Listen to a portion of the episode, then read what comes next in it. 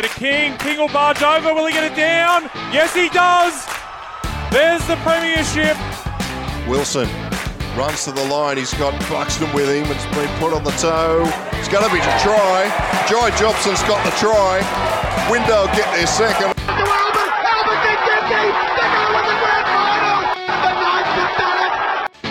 You're listening to League Castle, Newcastle Hunters Hunters Rugby League. Welcome back to another episode of League Castle. I'm, of course, your host, Chris McPherson, and we're back for another week, episode 14 of season 2021. And we've got an absolutely bumper episode ahead of us this week with plenty of guests joining us.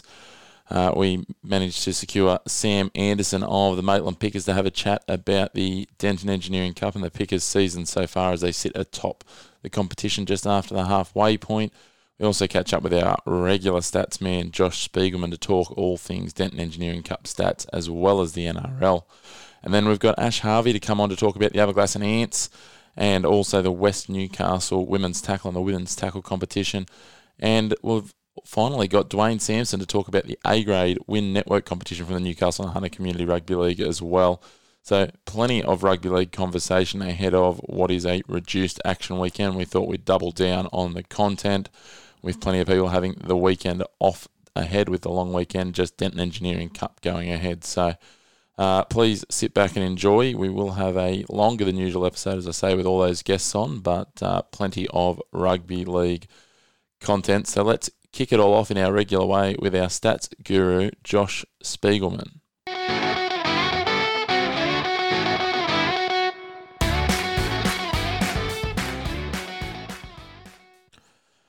As always, let's kick off the show with our regular stats man. Josh Spiegelman joins us again and uh, has the breakdown from a statistical point of view of all of our Denton Engineering Cup fixtures from the round that has just passed us by, being round 10. Uh, Josh, mate, uh, there's a few lopsided scorelines, so I don't doubt there was some uh, fairly uh, juicy stats this week.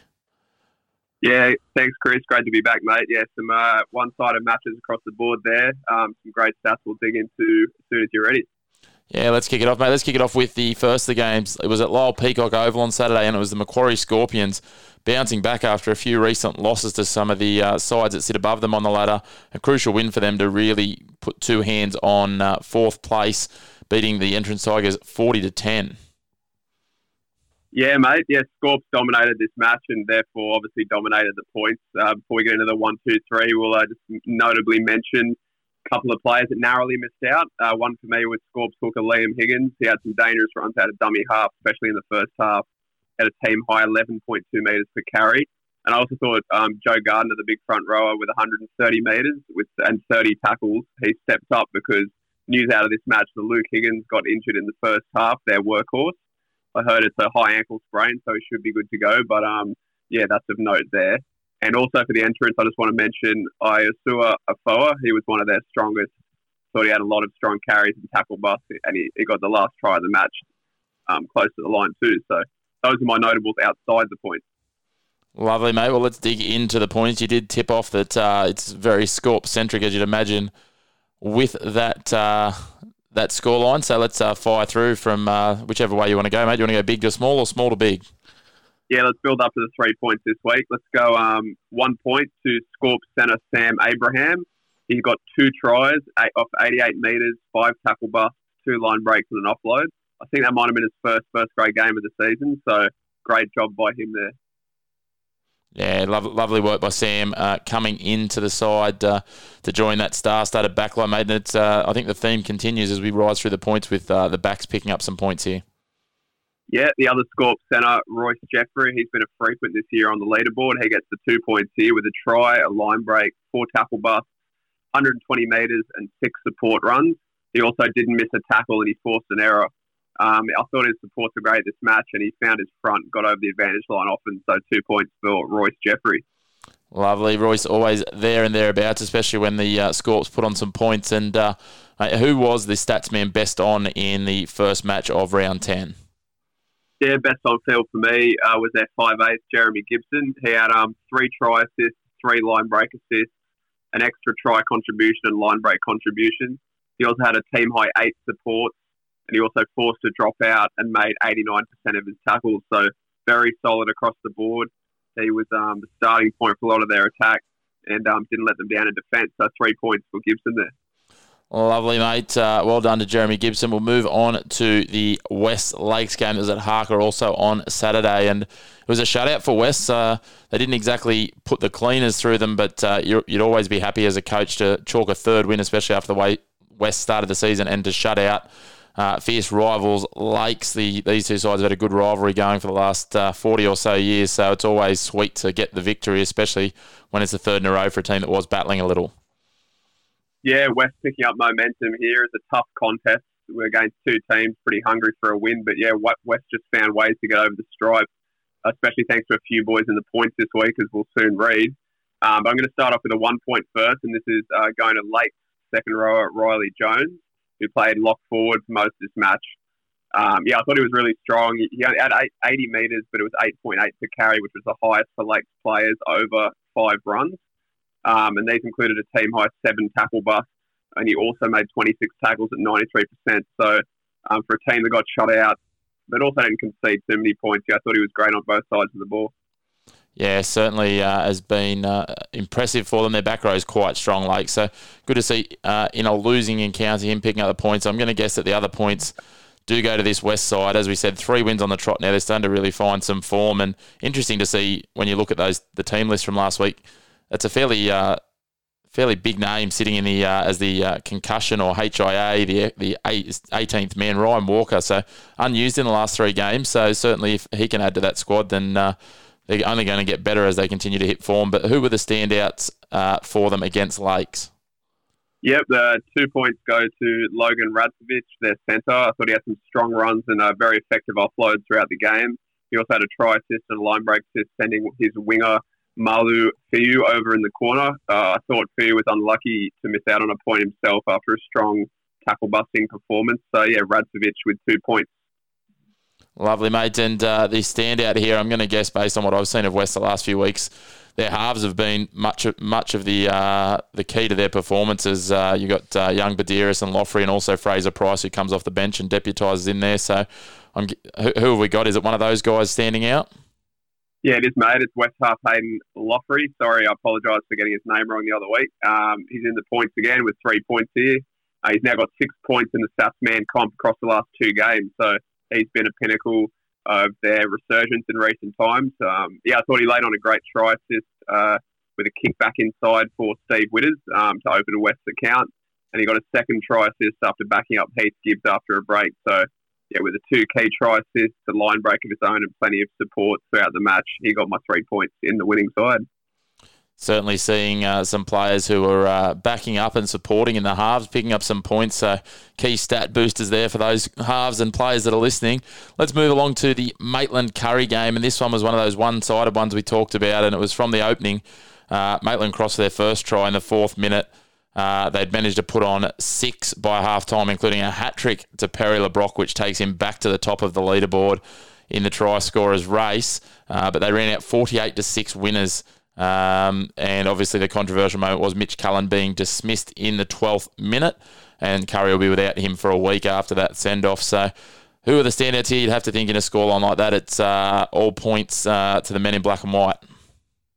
Yes, mate, dominated by the Pickers, the points this week. I'll uh, just give a quick shout out to Pat uh, who scored a try and had six tackle busts. Also, Alex Lang- Langbridge, who had three line break assists and two try assists. But they narrowly missed out because three of these performers were just too good to pass for me. So, one point to the man you previously mentioned, Perry LeBrock. I usually don't look at all the tries, but when you score a hat trick like that and you also pair it with 12.2 metres of carry from, from a winger, which is great, um, that, yeah, he gets the point for me. Yeah, he certainly uh, certainly played very well, Perry, and uh, as I said, I think he had a hat trick before half time, so uh, he might have put his uh, put his cue in the rack at that point. Didn't want to outdo his four tries earlier in the year, so he can score and can score in bags. But as you said, got through plenty of meters and work as well. Playing in a slightly uh, out of um, tradition position. He's normally a winger for them. He, he and James Bradley have been their wingers, but moved into the centres, and that left edge was very dangerous for them, picking up four of their tries. So uh, mate, who's picked up the two points here? Who were the uh, and the three points? Who were the other workers for Maitland and picking up the good stats? Yeah, we can't let the back get all the glory, mate. So two points going to big front rower Jaden Butterfield here. Um, Pickers decided to rest Sam Anderson for a pretty long spell in this, this one-sided match, as you can imagine, because he gets to do so much work on a weekly basis. And I thought Butterfield filled the void really well. He had a team high 158 metres from 19 carries with four tackle busts. And he also made 100% of his tackles and also winning each one in the ruck. But just a further note on Butterfield, I'm quite sure on my season long stats, he hasn't missed a tackle all year. He's made some ineffective ones, but I, I, haven't noticed him miss a tackle in my stats. So that's an incredible feat after 10 rounds or nine games for him. Geez, put, you're putting the pressure on him now, mate. And um, I, I, think the whisper was they rested Sam Anderson so that he was fresh for the podcast this week. I think that was the key. yeah, that sounds good. And who, who's who's taken out? Who's the standout for the Pickers from from a stats point of view, mate? Yeah, I'm going to go three points for Chad O'Donnell this week. Um, I thought he flashed form like he did in their President's Cup title run last year. Obviously, I was a part of that um, staff there, giving them the stats across that famous season. Um, yeah, he had some great Harbour Bridge passes this game, but stats wise, he had two line breaks of his own, four tackle busts, two try assists, two line break assists, and a further two try contributions. Yeah, I thought he ran the ball really well, challenged Kurri's line. He cracked 100 metres off 11 carries he also made 91% of his tackles, which is great to see for a half. Yeah, certainly is uh, when the halves are getting in there and, rolling up the sleeves, mate. Uh, starting to see a bit of a pattern here. Three five eights for three three pointers, mate. So a uh, bit of a trend, which I, I, think will be broken when we get to the next game. But just a couple of other other little shout outs. Uh, wishing Nathan Ross all the best, mate. Uh, five minutes in, uh, went down with a hamstring injury and had to go off. What that did, they brought Noah Ryan in, who was sitting on the bench. Noah had played a full game in their reserve grade, lost Kurri, and then came on five minutes 25 in, according to the New South Wales Rugby League stats, and played the remainder of the game. So when you do the maths, that's about 145 minutes of football on a fairly warm Saturday afternoon for June. So um, for a young bloke who's just gone over to, to Kurri, I believe last week was his debut for them. So already, you know, really just, you know, get it going above and beyond. And it, and it was a long day at the office with a lot of defence for Noah. So uh, hats off to him. And, uh, hopefully uh, he can start to show a little bit more of his attacking prowess over the coming weeks. Yeah, incredible fitness uh, shown by Noah there. I'm sure he will show some attack if he um, doesn't have to defend so much. The joys of youth, mate. At uh, 18 or 19 years of age, you get through that sort of footy. But uh, we'll move along, mate. Let's jump into the Souths and Cessnock game. It was the Bar TV match of the round. Um, and I happen to know that uh, your best on ground wasn't the Bar TV to his new man of the match, but you did have him in your points, Wyatt Shaw from uh, the Cessnock Goannas in their 30 to 16 win at Townson. Yeah, mate, I did. It was an interesting match, this one. Um, 16 to 30, the end scoreline in favour of Cessnock. I also note South got over the line six times in this match and were held up. So fantastic effort by Cessnock's defence there. Obviously, scoreline could have been a lot different if they hadn't done that. Um, yeah, we'll start with um, one point for Cessnock's edge, Wyatt Shaw. I think he threatened all day and he was very solid in defence. Obviously, I don't do the stats for Cessnock, but I couldn't go past giving him a point. He narrowly beat out South bench forward Jack Welsh for mine. He won all 12 of his carries and made 95% of his tackles, although he did get sin binned for a Sam side, a third man in offence, so he, he just lost the point for me there. Lovely, mate. Bit of, dis- bit of discipline uh, is noted in the stats. So everyone out there, that is uh, that's a key one in there, obviously. But uh, mate, so uh, Wyatt Shaw picking up the one point. Uh, who have we got? Uh, I believe you've got a couple of absolute gun strike backs picking up the remainder of the points here. Yeah, I do, mate. I've given two points to South fullback Harry Van Dardel. I thought he was their best on field for mine. Um, had a try assist, line break assist, 21 carries for a team high nine tackle busts winning 80% of these carries and also having five support runs. So he often got him across the advantage line, strong, strong kick returns, and you can see why he's in and out of the Knight system. You, you certainly can. He's a uh, very talented player, as is the man who's picked up your three points here, one of the Cessnock Goannas outside backs. Yes, mate. This man had a very interesting first half. Um, this is no other than Tyrone Roberts Davis, who moved up our stats leaderboard he, in the first half, he scored a runaway try on the halftime buzzer. He had a try assist, line break assist, the Cessnock's first try, and a bunch of tackle busts. But he also made four errors and had a try cause in the first half. So he wasn't necessarily my best on field at the halftime break. But he came out in the second half and, and had you know a great half to kind of seal the win. Another runaway try, his second of the match. And he continued to break tackles all game. So he gets the three points for mine in a winning side. I thought he contributed a lot to their attack, playing fullback a fair bit. And obviously, Cessnock didn't have Adrian Davis this week, so very important his contribution. Yeah, certainly is that experience really telling for them, and uh, yeah, he's uh, he, he, can be a bit of a diamonds or dust player, Tyrone Roberts Davis, but uh, as our leaderboard shows, it's more often than not diamonds so far in this season. So uh, we hope that he continues on, and you know I wouldn't be surprised to see him just return to that next level again if another opportunity presents itself. He's certainly got the ability. Yeah, he definitely does, mate. It'd be good to see. And mate, uh, I noticed too, just on, on a on a big note for yourself and I, that our campaigning has finally uh, been squared away, and it now shows on the New South Wales Rugby League site that Townson Oval is in Merewether. Oh, I've just noticed as you've said that as well. That's caused the celebration, mate. Hey, League Castle, we've got some pull. I don't know if it's any significance or anything really major, but at least no one's, you know, or maybe it was a campaign from all those people that kept driving to Minto to find out there was nothing on. Uh, but I did, I did warn the listeners last week. Yeah, I saw that on the page. So you know, public service announcements. We can we that's one less we need to worry about moving forward. But let's look at Sunday's sole game, and it was the Central Newcastle Butcher Boys at home against the Wyong Roos, and the Butcher Boys bounced back from their uh, significant loss to Maitland the week before with a seven try victory, 36 to 14. They ran away from Maitland, uh, sorry, from Wyong. Uh, and uh, the Roos just couldn't hold with them in the second half, mate. Uh, who were the standouts here? I'm guessing with uh, a victory of that point, of that margin, that the majority of the points are going to the, the boys in blue and white. Yeah, most of them are, mate. Uh, it was a tightly contested first half. You know, Central made it work pretty hard, and, and like you said, ran away with the match. I'm going to give a point, first of all, to uh, Cameron Anderson, Spider. He got back in the try scorers list this week. He had a number of tackle busts and offloads, creating good second phase play, and also number of supports. Um, these two teams I don't do the stats in depth for, but watching the extended highlights, I could see what an influence he had on the match. Lovely, mates. And now, you know, I've got these three, two, and one in front of me here. I need some clarity over who it is in particular because there's two of these guys by this name out there. And we did talk about this um, on our podcast last week, uh, not with yourself, but uh, in regards to who would be the uh, the better of the Mitch Williams out there. And on the stats, which one was it that picked up the two points? Uh, yes, it was indeed Wyong hooker and captain Mitch Williams here for the two points. Uh, even though he threw that intercept pass to Central's last try, I thought he had a great match before that. He registered all three try assists for Wyong's three tries with two line break assists to match. And he had some key line engagements throughout the match, which is when you draw in the defence prior to passing. So, yeah, he, he got the two points for me. Yeah, lovely. And, uh, mate, uh, I believe it uh, might have been uh, one of the flying outside backs for Central that uh, picked up the uh, the three points there, mate. Yep, it was. Um, yep, Denzel Ryan. Yeah, he got the three points to me here to go along with his, his three tries. Um, yeah, it's not often that I weigh tries so heavily, but in a match where I don't do in-depth stats, it weighs a little bit more. Uh, but I also noted he did have a number of tackle busts from what I saw on the highlights. And when you finish off tries with that in that fashion, hard to go past him in a winning side.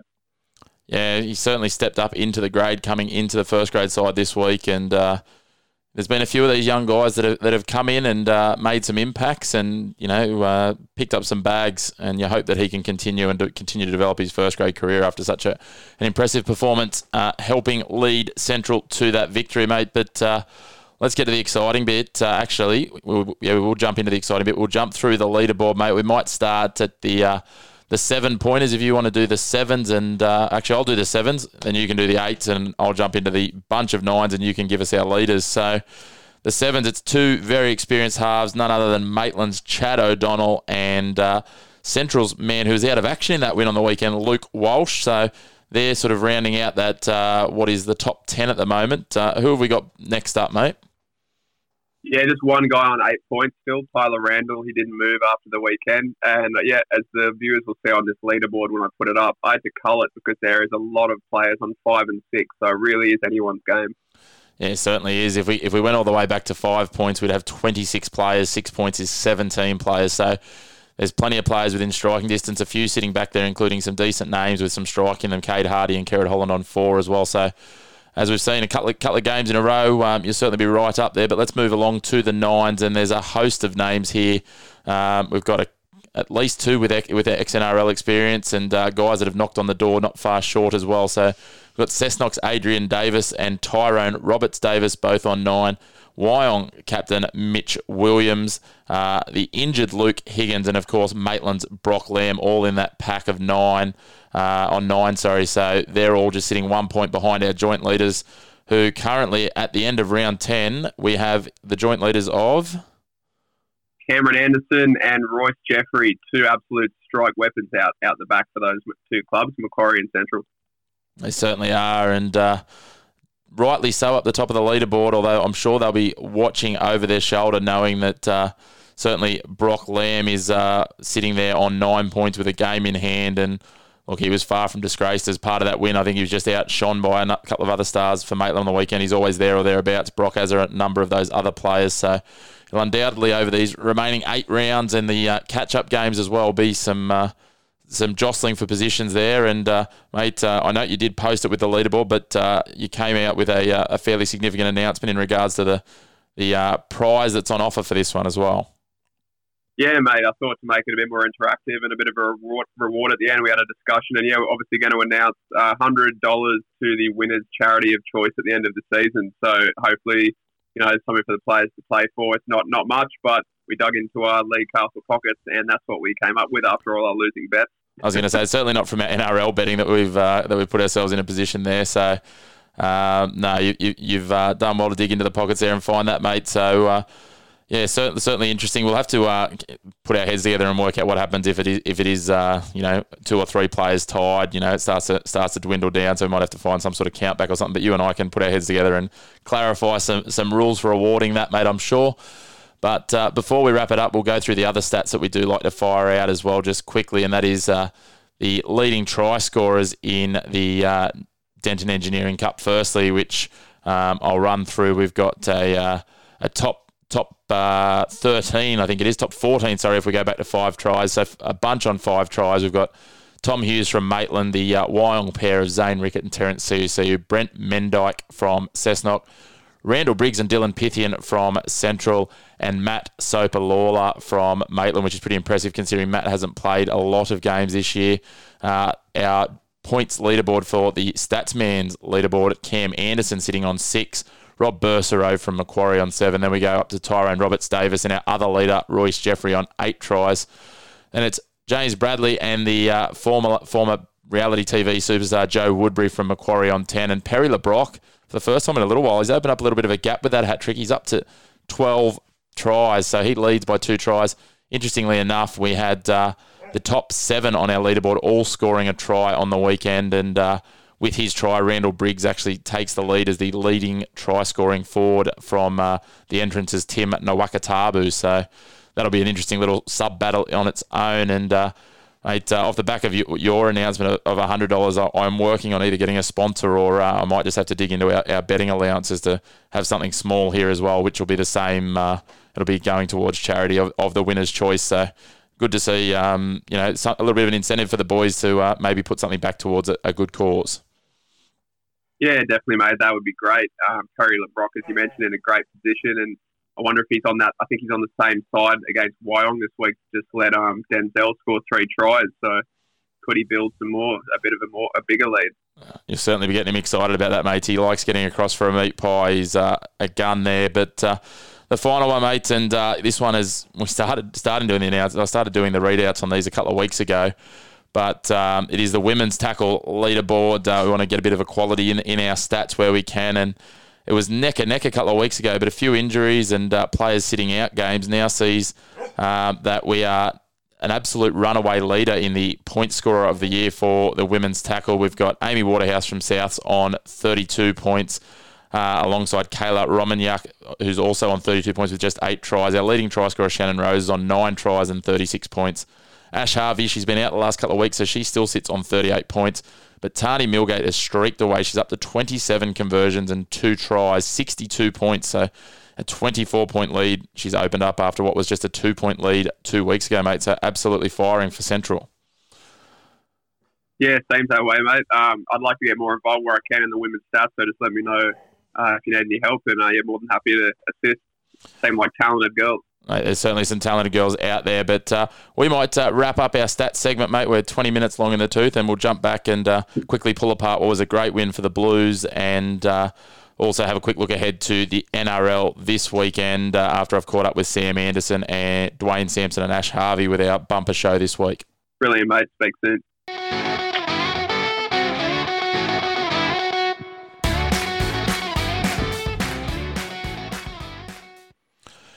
All right, it's that time of the show where we get into the Denton Engineering Cup, the President's Cup North, the Newcastle Rugby League. It's a competition of many names, and uh, we're fortunate enough for this week's episode to be joined by one of the Maitland Pickers front row contingent middle forwards, uh, none other than Sam Anderson. Sam, thanks for a little bit of your time this week. Not a drama, mate. Thanks for having me. Mate, um, the season look, you know, you guys didn't necessarily hit your straps fully at the start of the year. You've had the, the one bump against Cessnock. Um, but I'd have to think that yourself and some of the other senior players, and certainly Matt Lantry, are reasonably happy with where you're sitting atop the table after we've just turned the corner for the midway point of the year.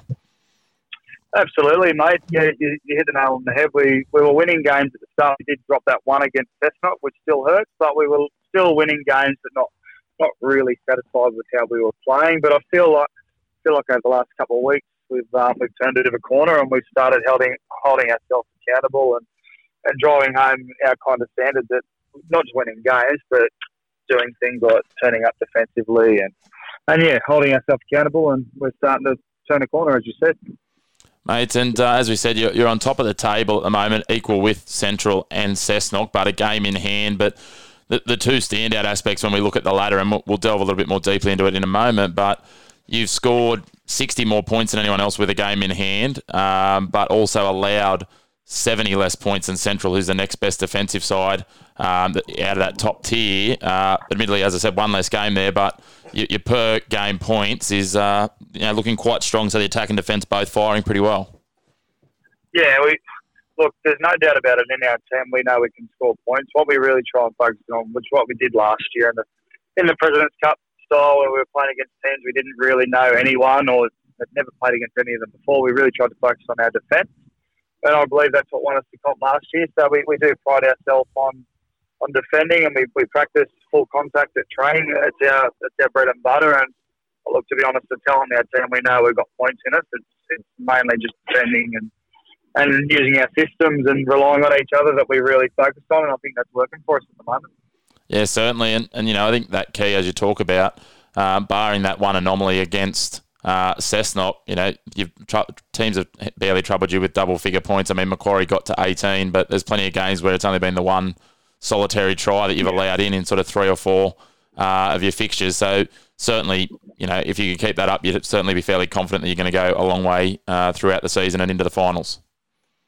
Look, we're, we're, we're definitely confident, but we're, we're always just one game ahead. And to be really honest, we knew after the success we had last year, we were going to be kind of the team everyone wanted to be, and it, it's it's a position that we want to be in, but we've got to turn up every week because if we turn up one week with a poor attitude, we know that every team that comes up against us wants to knock us off, and and, and that's great. That's a great position to be in. So we've got to make sure mentally we're up for every game every week. Yeah, and, and certainly that's that's right, mate. And, and we've talked about it probably ad nauseum with, with other people we've had on the show. Is that you know, it doesn't take being that far off your game, even when you are the top side against anyone. You know, any side is capable of knocking off another side if they're just, you know, that ten or twenty percent off their game at, at, any point, as we, you know, as we've seen in the last couple of weeks. Like it was only the round before last where you know the three sides had only had three wins between them, all managed to get a win in the same round. So um, you certainly can't rest on your laurels at any point. No, this this competition I've played in it um, from ten years ago before I went away, and then I come back here three years ago it's definitely probably one of the, the strongest Newcastle competitions I've had, especially since the additions of the two Central Coast teams, Wyong and the entrance. But mate, the, uh, there's some really good quality sides, and you just can't turn up on any day and think you're just going to get the win because of the depth that's in the competition at the moment. Yeah, 100%, mate. And, and in terms of that, you've, you've had the opportunity to see all of the other sides now. Obviously, we know that, you know, you've had a, a really tight game with Macquarie, uh, a close loss to Cessnock. Is are they the sides that you see as the, the other sides that you've really got to keep an eye on coming through the back half of the season and, and into the finals? Is there someone else that you think sort of represents a bit of a dark horse? Um, obviously, yeah. Central, um, I believe, are, a really quality outfit as well. You've got Cessnock who, who knocked us off, and I think they, they turn up on the day and they can really put it together. They play some pretty with Macquarie. Um, a bit of a dark horse. Western making a bit of a run. Um, it seems to be they've turned a bit of a corner in form, and blokes in their side, they're a fairly young side getting some experience. So, mate, I expect them to do a little bit of a late a late run towards the end, and then one of those Central Coast teams. I wouldn't be surprised if a Wyong, led by Mitchell Williams, who's a really clever of a player and a captain coach there. I wouldn't be surprised if a team like that made a late late run to the semis, which is who we've got this Saturday. So, yeah. Yeah, they're certainly always dangerous. His experience, showing you know Magnus Stromquist, who I'm sure you've come across uh, through your travels, yeah. and also Terence Ciuciu, and there's plenty of experience there to uh, steer that side around. Absolutely, mate. Yeah, yeah um, they've got some really experienced players there, and like I said, any team, and I've played with Mitchell Williams a lot in my career, and against him, any team that's got him in it on the day, you never know. Like they're always a chance at winning. Yeah, and, and I, also like, mate, your ID there on West. Obviously, uh, having a look at a side, as you said, a young side, a lot of new players coming in and sort of settling into new roles. And um, yeah, they've managed to put three on the trot. They've still got another catch up game against Lakes, but each of their three wins has been by a couple of tries. And also, when you allow that in none of those three wins has probably their biggest name on paper, Ryan Walker, kitted up. So they've still got him sort of to come back and uh, join that team, which will add some more uh, punch Absolutely. Like I said, they, they were a young side when we played them a month ago. Um, but in, in saying that, they're only going to get better for every game. They get the experience they get under their belt. And yes, add Ryan Walker into the mix. And West are never a team that in, they never really lose many games. So I expect them, as they've already started, to put it together and do a late run towards the semi. Yeah, exactly, mate. All right, let's have a look back at round 10. Um, we'll start off with the side we just talked about, West. A shutout. It would have been an absolute arm wrestle. 14 0 against Lakes United. Uh, that, that win puts West only two points outside those two sides sitting in equal fifth. So, with a game in hand, they're certainly making a bit of a surge. Uh, the other games on Saturday, we had the Macquarie Scorpions, comfortable winners, 40 to 10, bouncing back to the winners' circle after a bit of a tough trot they've had against the Entrance. Uh, we also had Cessnock getting the win in the Bar TV Tooheys match of the round, 30 to 16 over South Newcastle. Uh, we'll jump to Sunday, then we'll come back to your game, mate. 36 14, Central uh, coming back after that uh, loss to yourselves the week before th- to beat Wyong. Uh, but mate, 48 to six. It was a fairly clinical performance from your guys against Kurri. Admittedly, a Kurri side that played the majority of the game with only 12 men. Yeah, it was, mate. We were we were pretty happy with how we played, to be honest. We, um, like I said, the last two weeks we feel like we've we kind of held each other accountable. We had some honest discussions and, and turned a corner form wise, but it definitely was it was clinical with that late try that, that Kurri scored late in the in the dying. I think it was five or ten minutes of the game. One goal we really wanted to do was keep them scoreless. So um, it was definitely clinical. It, they Kurri they were down to twelve. obviously I think about fifteen minutes in, so they were always against it. Unfortunately, they're when they got 13 on the side, they're they're actually a pretty tough physical side to play against. So, in saying that, we take from it that we um, we did we, we completed really well and we turned up defensively really well as well. Other than that one blemish with the try, so we were definitely happy moving forward. But as I said, the kind of we always go next job mentality. So now our next focus is Wyong this weekend.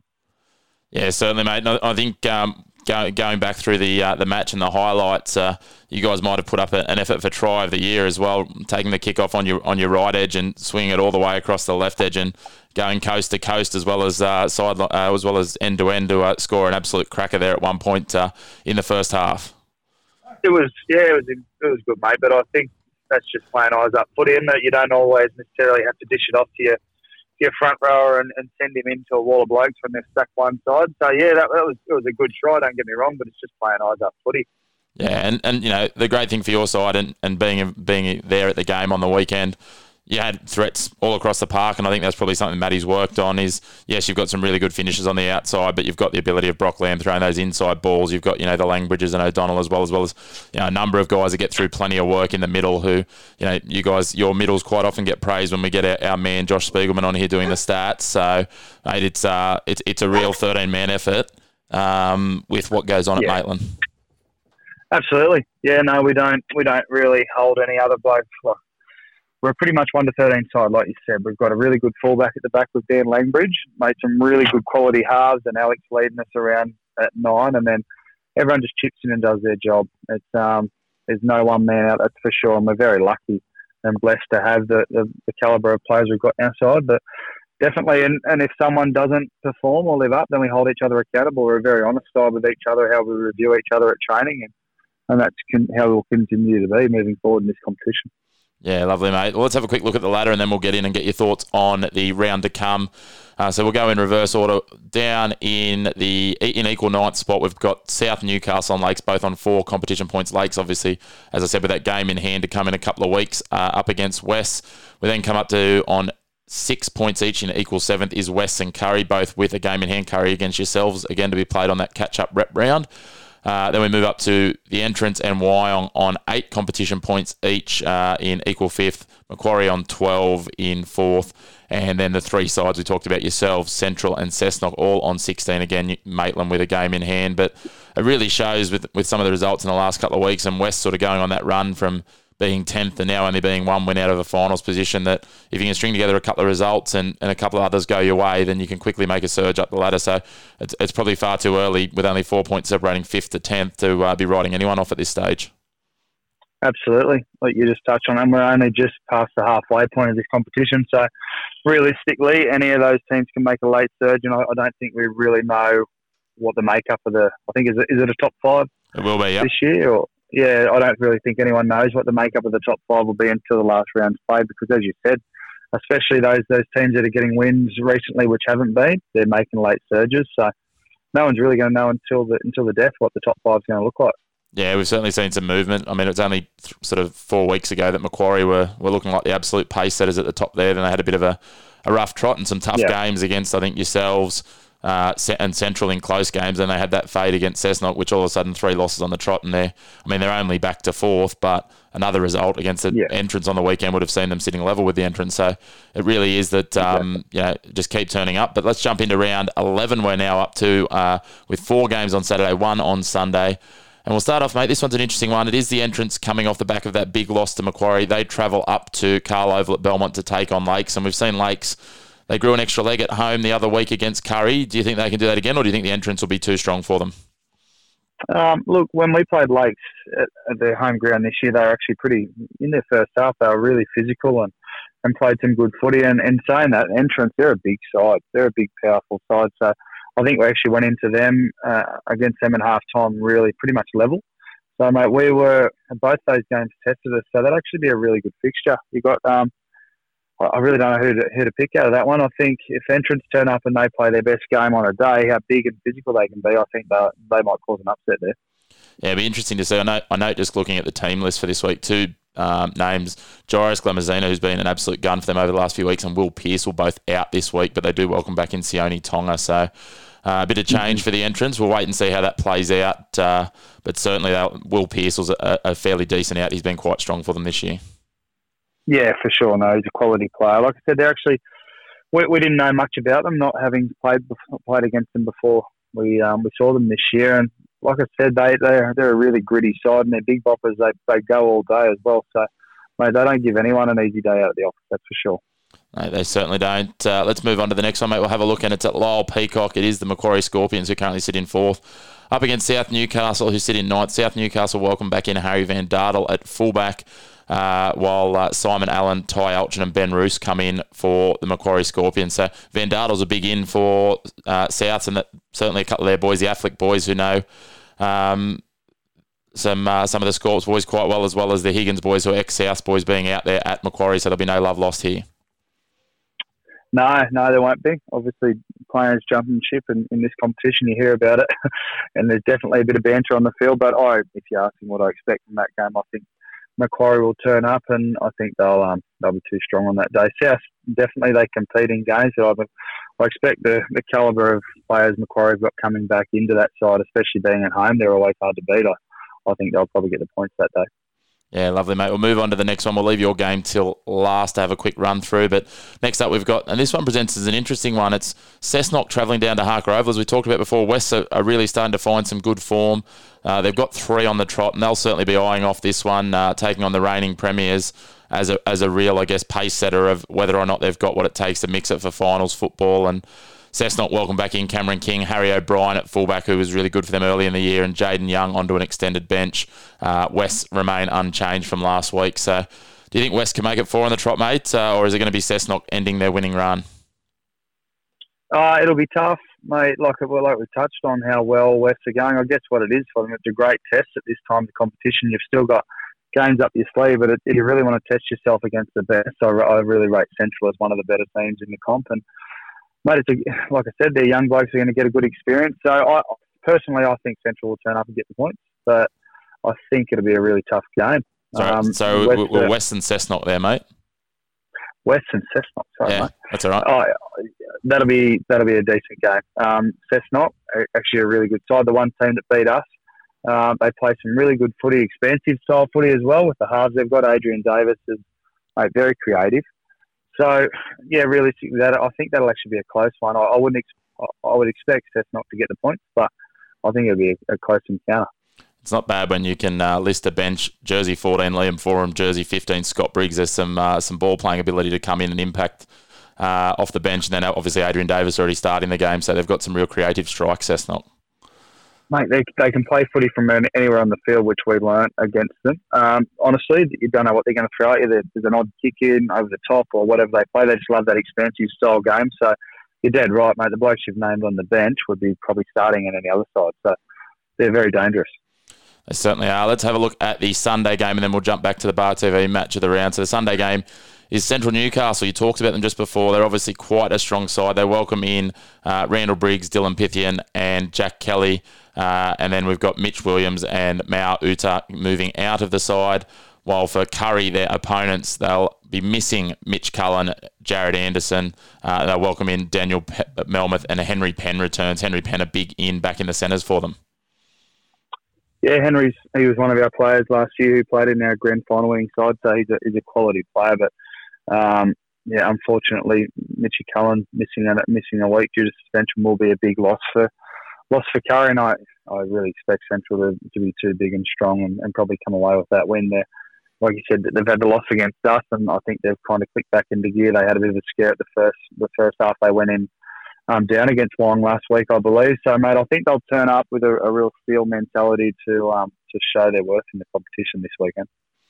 Yeah, certainly. I, I think uh, we'll, we will see um, Phil Williams having them fired up. He won't uh, like them having dropped the game to yourselves and then having a slow start against Wyong. They can't afford to be doing that too often because it's not often that you'll come back from a slow first half, as we talked about before, mate. But let's wrap it all up and I'll let you get to your Wednesday evening and undoubtedly enjoying an Origin game tonight, mate. And it is yourselves again at home this week. It's the Bar TV Tooheys New match of the round and is hosting a Wyong side whose ladder position probably belies the talent that we talked about before.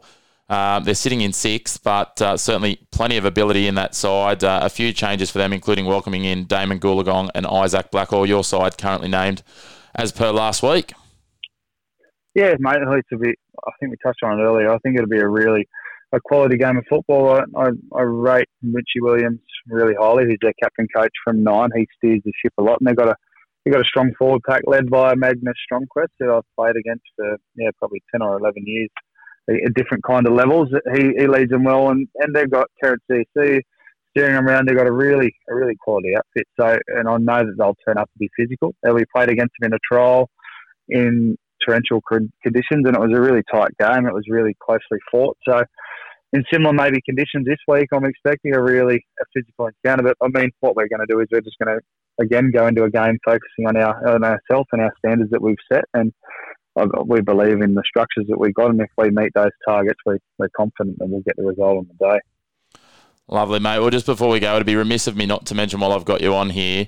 Um, you've obviously talked about defence being the focus, but at the moment, you've got two of your outside backs who've been absolute guns and strikes, sitting first and third on the leading, or first and equal second on the leading try scorers race. So, um, and those boys are both playing on the same edge last week, mate. So they might have been fighting for uh, the meat pies. So it might be a little bit of an interesting race in two between those two, just for the leading try scorer at the club, with Perry and James both. Uh, picking up plenty. And uh, I know Tom Hughes in the games that he's played has sniffed about two and picked up five. So he'll uh, if he could grab a, a, few, then he'll uh, close in on them as well.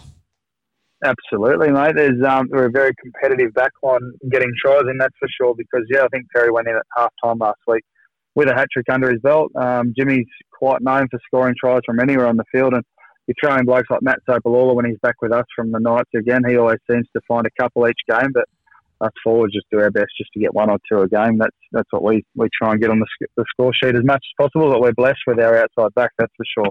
and how Yeah. they finish. I did miss Matty Sopalala there. He's also on five from his few cameos, mate. But uh, like you say, as uh, someone Yeah. who played in the front row when I played, mate, if you get that one a season each in the forward pack and don't have to get uh, the gear off on Mad Monday, then it's a good result, right?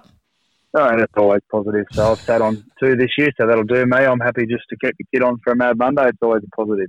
Lovely, mate. Well, all the best this weekend. Good luck in the Bar TV match of the round against Wyong, Maitland Sports Ground at 3 o'clock on Saturday. It'll be uh, worth the price of admission and uh, certainly worth getting down there. It'll be a cracking game. So appreciate your time, mate, and uh, look forward to catching up with either yourself or one of the other boys later in the season as undoubtedly you've piled on a few more W's and a few more tries amongst your back line. Not a drama, mate. Thank you for the support. I appreciate it.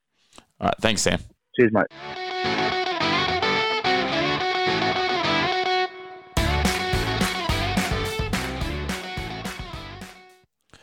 All right, with a weekend off in the Newcastle and Hunter Community Rugby League men's and women's tackle and ladies league tag grades, we decided we'd double down on our Newcastle and Hunter input this week and uh, have a bit of a catch up on some of the women's action. And uh, we're fortunate enough to be joined by uh, someone who knows both the ladies league tag and the women's tackle comps fairly well. She's none other than Aberglasslyn Ants president uh, and former Ants women's tackle and ladies league tag player, and now West's ladies tackle player. Ash Harvey. Ash, welcome back to the show. Good afternoon. How are you going? I'm good, good, good to have you on the show again. Thank you for having me. No worries. You're a lady of many hats. We might start with the um, the one that's a bit more uh, aqua rather than green and red, and uh, talk a bit about the uh, Aberglasslyn Ants. Uh, you're taking over the presidency out there. How's that going? Balancing that with your playing, and, and how's the club tracking with the three sides in 2021?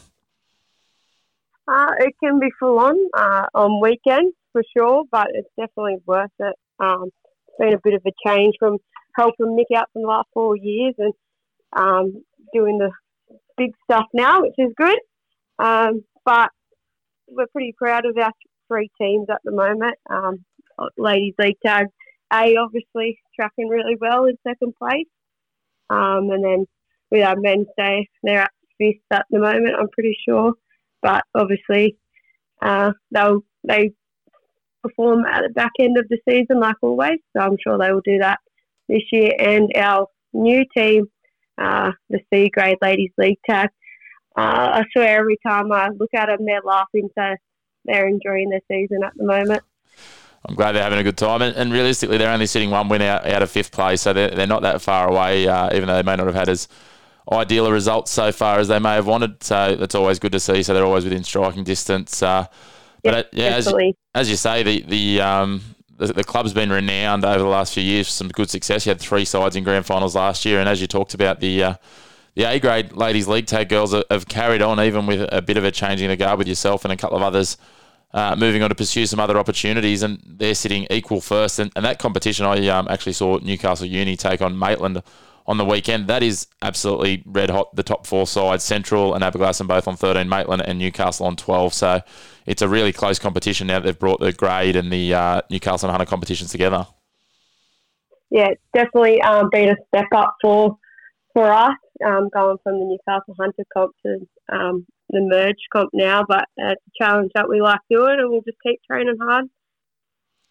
Lovely. Well, let's let's move away from those colours and we'll, we'll move down to uh, the uh, to Harker Oval and, and Western Suburbs. You've uh, moved down there for the women's tackle with the Ants not having a side this year. What prompted the decision to go to Wests and, and how have you found it uh, joining probably one of the uh, more prestigious clubs historically in uh, in Newcastle Rugby League? Um, mostly for just friendship. Um, we we met a few girls playing uh, rep together, and obviously just made friendships with um, Nick and Raz. And they asked if we could come down, and we kept on saying no because we didn't want to give up hope for uh, Ants getting a team. But uh, it is what it is, and we decided to go down there and play. And um, definitely from going from Aberglasslyn to the biggest club, the most prestige club, probably it's massive difference. Yeah, I can imagine. I can imagine going from a, a fledg well, fledgling's probably a, a bit underselling Aberglasslyn now with the three sides, but certainly a club that you've been there since the uh, early days of and been very much part of the fabric of to a club that's been so long established in our competition.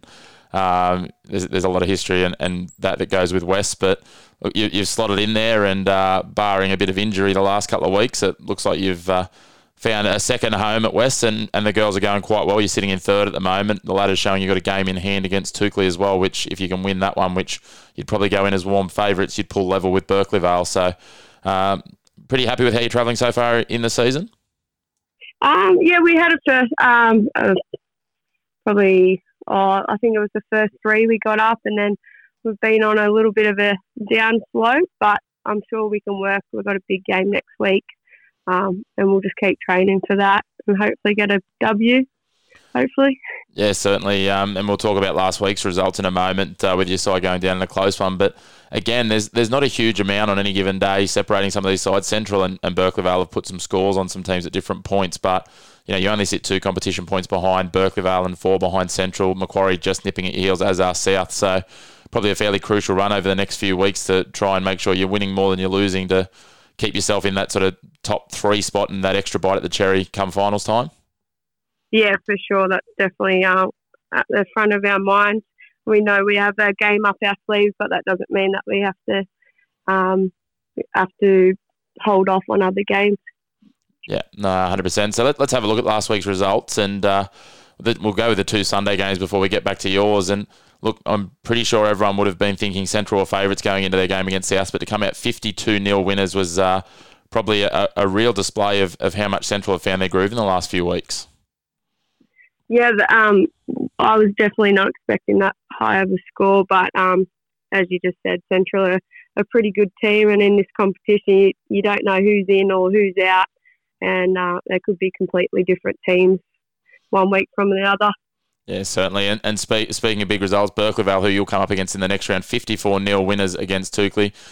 Toukley probably, um, you know, they, they, they, seem to be having a bit of a battle, really holding it with those top sides in this grade at the moment. So uh, they've, they've had a, a, bit of a tough year so far, but um, undoubtedly they'll be better for it come the end of the season. But Berkeley Vale, a red hot outfit on their day. Yeah, Berkeley Vale, um, they've always been the benchmark. So um, I'm sure Toukley turned up, but I'm sure Berkeley Vale had a, a red hot crack at it. And the final game was on Saturday, and it was uh, your Western Suburbs Rosellas girls going out to Macquarie to take on Macquarie, who seem to be getting better week by week looking at the results, and, and they pipped you 14 points to 12. Um, so a nice, uh, nice close game, but unfortunately uh, the result not going the way you would have liked, uh, and yourself still being out with injury probably would have been, I can imagine, a little frustrated watching on the sidelines and not being able to sort of do something to get involved and and uh, alter that result. Yeah, definitely. Um, Macquarie just keep on improving and improving, and they've got a good outfit. Um, lots of talented players. I think it was just a matter of time until they combine well, and they're obviously getting there, which is good. Uh, yeah, it was very frustrating, but that's footy and come back bigger and better. So um, we now we now head into the, the weekend off um, with all of Newcastle and Hunter having the bye across the long weekend. Is there uh, is there hope that you know? Obviously, when as I said, you're out injured at the moment. I think you said to me off air that you're probably still another week or so away. Is there are you are you looking to welcome back many more, or is it just yeah just hoping that the side gels a little bit more as you head into the, the back end of the season to really set your sights on on taking down those top two sides? Um, I, we had a few out last week, but that's no excuse. We still lost. Um, but I think when we get every everyone back, we'll find our groove again, and uh, yeah, we'll be better off for it.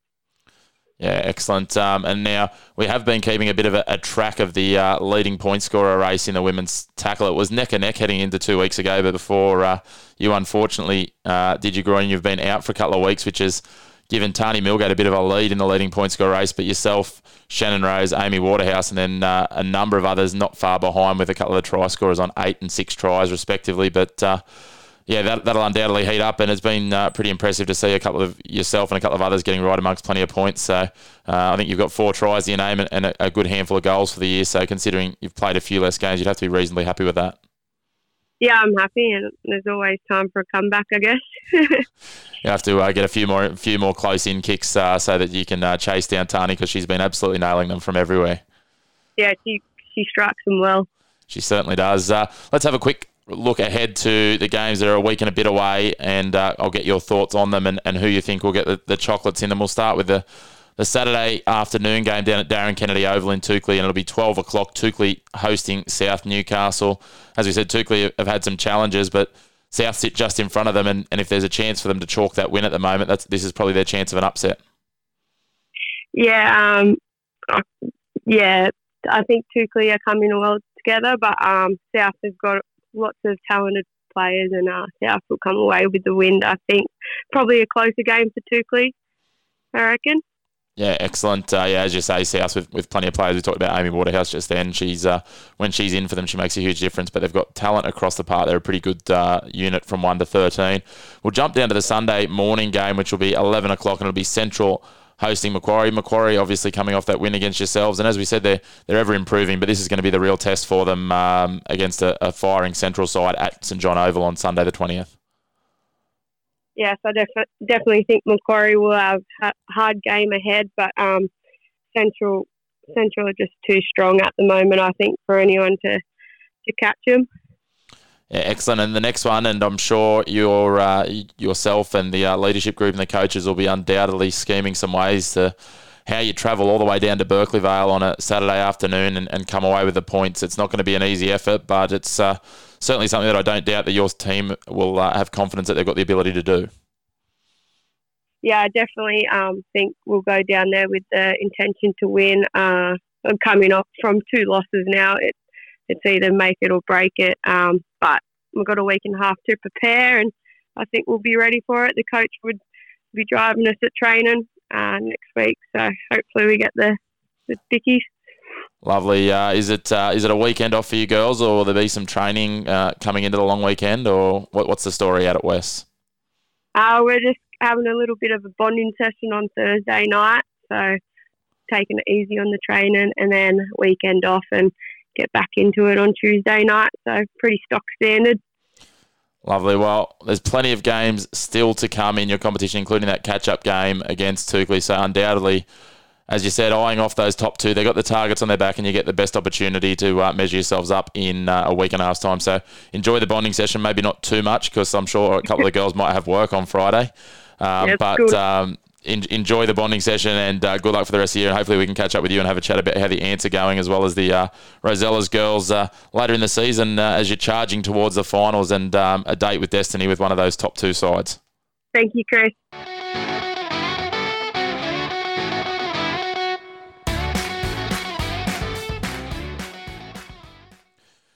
A big thanks to Ash Harvey for her time talking women's tackle and the ladies' league tag Aberglasslyn scene. We're now fortunate to be joined by a man who, uh, well, he's certainly been on the show before, both in our, our video sessions, some of our audio podcasts, as well as just being known in reputation as the inaugural League Castle Bachelor of the Year. Uh, I don't know whether he'll be throwing his hat in the ring should we run it for a second year running, but uh, he's uh, a well sought after man. He's uh, running around now with South Newcastle after a year uh, over at the university. He's none other than Dwayne Sambo Sampson. Sambo, thanks for a little bit of your time, mate. Not a problem, brothers. Uh, it's good to be back, mate. Good to be back. Yeah, I, I still hear you. Um, you're still um, being told by Jared Rodimer that uh, if he had been single, he would have knocked you off for that crown. Is that right?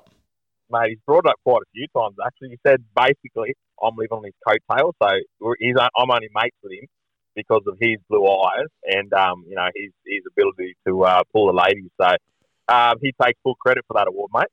Well, it's interesting, isn't it? Because you know, like I've heard uh, in recent dispatches, mate, that he's uh, trying to aspire after your uh, front rower's body type. Mate, he is. Um, he'll probably make Brendan look like the halfback soon. Uh, I suppose Jared, uh, Brendan's been tra- training the house down, and uh, you know, Jazz, I've, I've said to him, uh, you know, he's, uh, he's he's looking more like a back rower every day. I have to say on Brendan Rodimer, he's uh, currently leading the race for the funniest person I've refereed this year. He was very entertaining the other day at Cardiff over when I had you boys. So um, yeah, he's, he's, good value. He's Brendan? Both the boys are got good sense of humour. So I'm sure Jared will have a laugh if uh, he can take time away from looking at himself in the mirror to listen to this, mate. Uh, 100%. Reed's taking all the mirrors down, so you should have time now. yeah, lovely, lovely, mate. Let's let's have a t- chat about South Newcastle. Uh, how's it been, mate? Going back to Souths and uh, being amongst it uh, with the A grade, uh, the old open grade side, as it would be. Uh, you guys have had a few challenges with some really good sides in that comp, but it seems like you've got a, a, pretty good core bunch of blokes running around there in the red and white.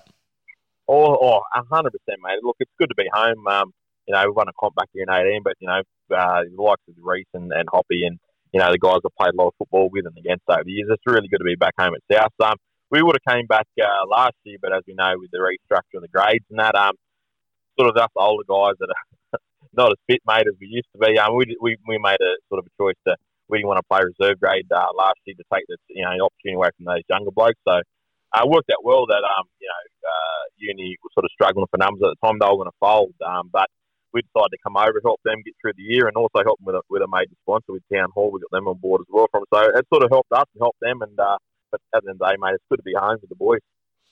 Yeah, lovely, mate. It's, it's great to see, obviously, yourself and uh, Bones and Hoppy and some of those others that you mentioned there. I, I, I did very much miss the company of Reese Hayne the other week when I refereed you. That was uh, it was very quiet out there without him. But, uh, mate, uh, it's great to see a lot of those boys back in the red and white and all together. You know, you guys that have gone through together. So it's great to see. And, mate, I think you add, add a good element to that A grade competition. How have you found it so far? We, you know, we obviously know that it's the usual suspects are going to be up, up and about, but who, who's probably you know outside of the, the Dora Creeks and the Thornton, and the grand finalists from last year, which sides have impressed you, and, and who do you think can make a run from here? Obviously, I'm, I'm sure you guys are, are eyeing off a bit of an improvement in your form as well. Hundred percent, mate. Look, I, I, you know we've played in this comp, you know, the last two years, whether with Union, with Waratah, and back in I think 2017 with South. But I, um, I guess, mate, this, this is the hardest comp we've played in so far. Um, you never have an easy week. Um, it, it doesn't matter, you know, who you're playing against. Um, you know, we've seen the resurgence of uh, Newcastle. Uh, sorry, the Northern Hawks. You know, they've included you know the likes of made outstanding players and Josh Griffiths and uh, and and Greg Morris as well as Joey Griffiths, and then um, you know those sort of guys. You got um, uh, Freddie Sione. Freddie Sione's playing front row up there from an mate. He was one of the best young front rows coming through the grades south when I when uh, back in my younger days. Um, I think they're they're a side if they can put it together. They can they can go on a really good run, and I hope it's not this weekend when they play us. But um, you know, they're, they're, they're definitely up there. But the Thorntons and and uh, Thornton Beresfield still uh, defending premiers. We play them very fit and very um very aggressive side too. They certainly are. I've seen them a couple of times myself, and they're, they're um, yeah they're quite switched on, and they can take you on through the middle or on the outside edges. Let's have a quick run through the results from last week, mate. Um, and you talked about the Northern Hawks. They had a fairly high scoring affair, which uh, I was up there for in the middle, and, and you took in 32-24 against Kurri, mate. Uh, what did you take away from this? Kurri showed a fair bit of grit, I thought, and Northern Hawks. Uh, um, there was a fair bit of what you'd probably call, and probably not unexpectedly, uh, sort of knockout style football that they were playing at different points. Hundred percent, mate. I snuck up there and I actually ran into Ben Smith. Um, he sort of runs the Newcastle as well as the Northern Hawks on the committee up there, and uh, saw me spying around. Uh, stood up on, on the sideline there with uh, Uncle Wells, and uh, mate, uh, the, the, game was pretty entertaining. Um, I spoke with the club president of Kurri before the ground uh, before the game, and he actually advised that just the way they're going with numbers that that could potentially be one of their last games that they're going to play in this comp. And I hope I hope that's not true. Kurri had made a, a lot of this competition, and they're they're a really good side. But um, yeah, just watching the game, I just thought um, Kurri showed a lot of spirit, a lot of fire through that middle. Um, they just kept coming all day, and I think that's where the Northern Hawks lacked. Uh, was around the middle. Uh, the boys and uh, bit bit um, rich of me to say were probably a bit unfit and a bit slow around the middle uh, for their pack, and they just um, they just you know with the ball just left and right. They weren't hitting points, but you know when you got guys on the left and right like Joshy Griffiths and, and Greg Morris, it'd be silly not to hit them. So I think they were just playing to their strengths, the, the Hawks. Yeah, that they certainly were, and yeah, as you say, when you've got you know Greg Morris and uh, Josh Griffiths, and you've got the uh, ball playing ability of Joey Griffiths there, they're uh, they certainly uh, were throwing it about, and um, mate, then you throw in a, a, bit of magic from Richie LeBrock every now and then, uh, who we know the ability he's had over the years in this competition as well, and mate, they've got plenty of talent in their side. Uh, as you said, fitness maybe uh, something that they can probably improve on, but it's, it's scary when you saw they probably they probably left a couple of tries out there on Friday night that to think they've got more points in them. Exactly right, man. And all I'm watching, and I'm thinking, you know, they're, they're, the, they're the next team we're going to play. And, um, you know, we're playing up there at their home ground, and uh, we sort of, uh, we played them, and they, they, only had 13 players last time we played them at Townson Oval. So they'll be looking to give it to us when we get up there, without a doubt. Um, you know, we, we put the cleanest room, um, not convincingly either, last time we played them. So with those guys, and as you know, mate, we're all pretty close. Uh, we're all either related or really good mates with a lot of people in that team. So it'll be uh, it'll be one for the ages, I think, next weekend, and I hope uh, I hope we get the win. Yeah, certainly, mate. Uh, the other results before we get back to your game, Dora Creek, uh, probably not surprisingly, got their second win of the season over Cardiff, 42 16, a much improved effort from Cardiff on their first round clash. And Thornton Beresfield also made it two from two against Belmont South, uh, just further underlining their premiership credentials. And uh, yourselves went down by just a couple of tries to Northern Lakes, who've been uh, quite impressive. They've knocked, knocked off Dora Creek already this year, and they sit second on the ladder. So you'd probably be pretty happy to have been, um, I guess, in the contest with them. Although you'd be much happier if you had pulled away with two points. Yeah, mate, for sure. Um, we started off. I think we scored the second set, um, and we did that against Cardiff too. And I think we just sort of took a back foot step a bit and sort of, you know, thought it was going to be easy, and which is, you know, uh, not the right attitude to take against a quality side like um, like Northern Lakes. We, we actually, you know, we, we plan to go out there and give them a really good run for their money. Um, so they, they give it us round one up there. Uh, sorry, down there at uh, their home ground. But, mate, they were just really physical, really, uh, really big side. Um, and they just, they're really smart side too. A lot of their guys are a bit older, a bit more mature, and they just, they, they took advantage of our, um, you know, our weaknesses, which was, um, you know, our edges at the time. Yeah, they certainly are uh, a fairly experienced side, and I think the big thing that stood out for them, looking at you know sort of that that you know if you take out the the the, uh, the top two sides, the the difference between sometimes, especially you know the middles and edges between your starting players and your bench players, you don't really see a lull or a change for them. Um, whereas most of the other sides, you know, it might not be significant, but there might just be at different points. You know, you'll bring on a player who might just be, you know, without wanting to um, to denigrate from a player. You know, you might have some of the guys on there who might be, you know, a genuine B grader as opposed to a, you know, a, a you know, an A grade middle, and, and you just see, you know, sometimes it means that they're not winning as many of the rucks and those sorts of things, and that's where teams start to get a roll on. Northern Lakes just seem to have absolute depth for days in, in a lot of positions. Hundred percent. They just had massive forwards. Um, uh, their number nineteen. Oh, sorry, I didn't catch his name, mate. He was massive. He didn't have a lot of fitness, but he had massive amount of size and you know, the likes of, you know, I'm on, I'm on the field at the same time as Tui and, uh, and Reese Hayne, and we just struggled to, uh, to contain him. A lot of times he, uh, he was either standing and offloading or, you know, um, he'd be standing and playing the ball. There wasn't too much getting him on his back. And, you know, he was their number 19. So, you know, their starting pack, uh, again, were, were awesome. And, uh, you know, they're 14 to 15 coming off the bench as well are really, really good in the forward. So, mate, you hit the nail on the head. That, that they're a quality A grade side from, from 1 to 19 for sure. Yeah, certainly are, and uh, they'll catch some teams unawares as they did to Dora Creek earlier in the year. So it's no mean feat knocking off that Dora Creek side. Speaking of, mate, uh, we do have the weekend off this week, but uh, I'm sure there'll be a few weary bodies from a few of these physical encounters resting up and getting ready as we head into round nine and the uh, the second half of the year, mate. And uh, it does does kick off with three games all on Saturday afternoon before yourselves on Sunday. Saturday afternoon, it starts with Cardiff versus Thornton, mate. Now, Cardiff they're probably not sitting in the best spot at the moment. Well, you know, that, that could possibly be an understatement. They're sitting down with just the two wins to their name alongside the Northern Hawks. But as you guys found out a couple of weeks ago when I had you against them, um, they probably had, had you guys on the ropes for, for a good period of that game. And, uh, you, you, know, on their day, I think they can certainly rattle anyone, especially at Cardiff Oval. It's not an easy place to go to. Cardiff is a side that I've played uh, quite a few uh, games against, and doesn't matter where they're sitting, man. They just keep coming. Um, they've got uh, probably one of the best um, fullbacks, you know, I've played against would be young Freddie yep. um, at fullback room. Mate, one of our game plans was, mate, we're kicking low and long into the corners. If we put the ball up, you know, Freddie's catching out of the sky. You know, he's sprinting through our defence, um, and I've seen him do it many, many times. It's a great play, Freddie.